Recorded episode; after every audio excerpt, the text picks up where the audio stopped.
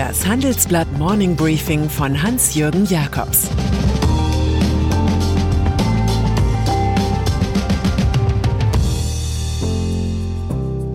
Guten Morgen allerseits. Heute ist Donnerstag, der 23. April, und das sind heute unsere Themen. Die Anti-Covid-Waffe aus Mainz. Regierung entdeckt die Kurzarbeiter. Warum Abigail Disney wütend ist.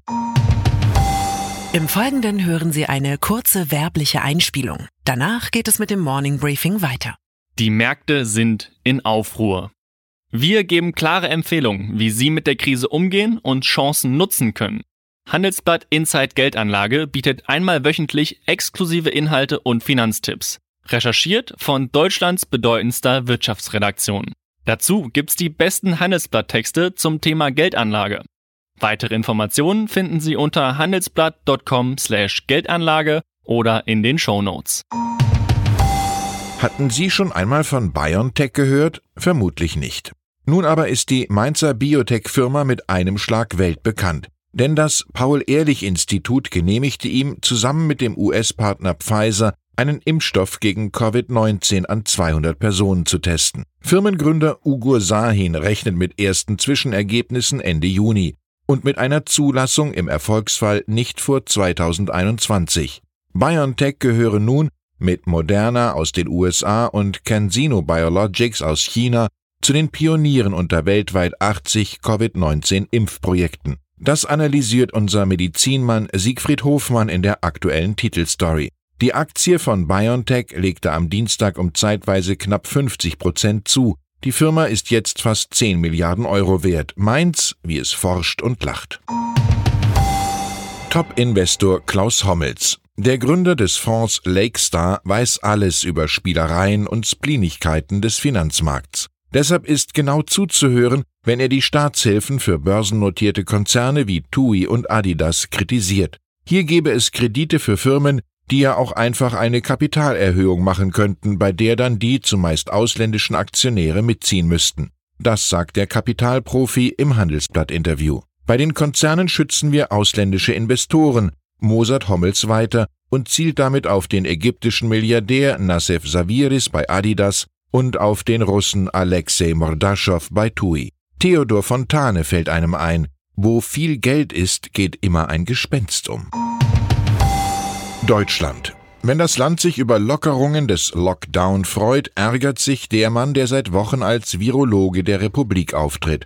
Zuverlässig wie die Schäffler, die sich mittags beim Glockenspiel vor dem Münchner Rathaus drehen. Er bedauere es in diesen Tagen sehr, dass wir vielleicht gerade dabei sind, unseren Vorsprung in Deutschland komplett zu verspielen, warnt Christian Drosten von der Charité.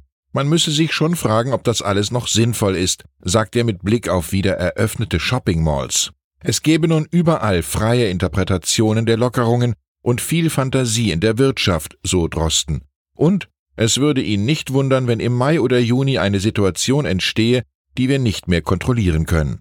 Vielleicht folgen die Deutschen dem Warner tatsächlich nicht mehr wie gehabt, aber sie würdigen ihn noch. Für seinen NDR-Podcast Das Coronavirus-Update ist er für den Grimme Online Award in der Kategorie Information nominiert worden.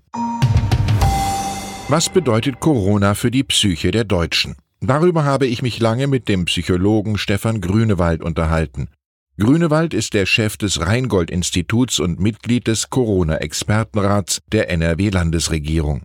In seinen aktuellen Studien erlebe er tatsächlich eine politische Zweiteilung im Volk, so Grünewald. Die einen wollten eine Variante Söder Plus, also einen Führer, der noch durchsetzungsstärker ist und noch klarer durchregiert, so wie Markus Söder in Bayern also. Die anderen dagegen finden der Lockdown Grenze an Freiheitsberaubung.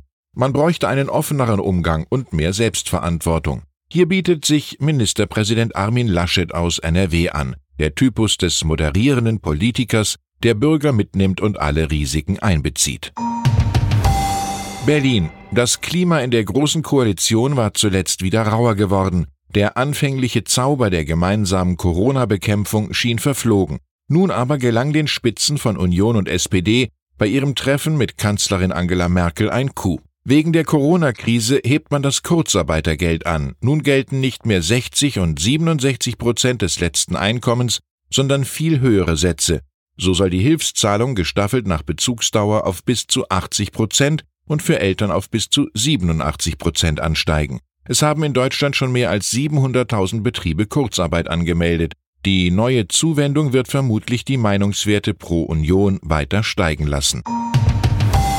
Wenn wir schon bei der Politik sind, die Unternehmen können sich über eine abermalige Steuerentlastung freuen und über ein neues Hilfspaket in Höhe von rund 4,5 Milliarden Euro. Geplant sei eine programmatische Neuregelung des sogenannten Verlustrücktrags. Das schreibt die Frankfurter Allgemeine. Demnach soll es bald möglich sein, absehbare Verluste mit Vorauszahlungen aus dem vorigen Jahr zu verrechnen. Dafür sei eine Obergrenze von 15 Prozent geplant.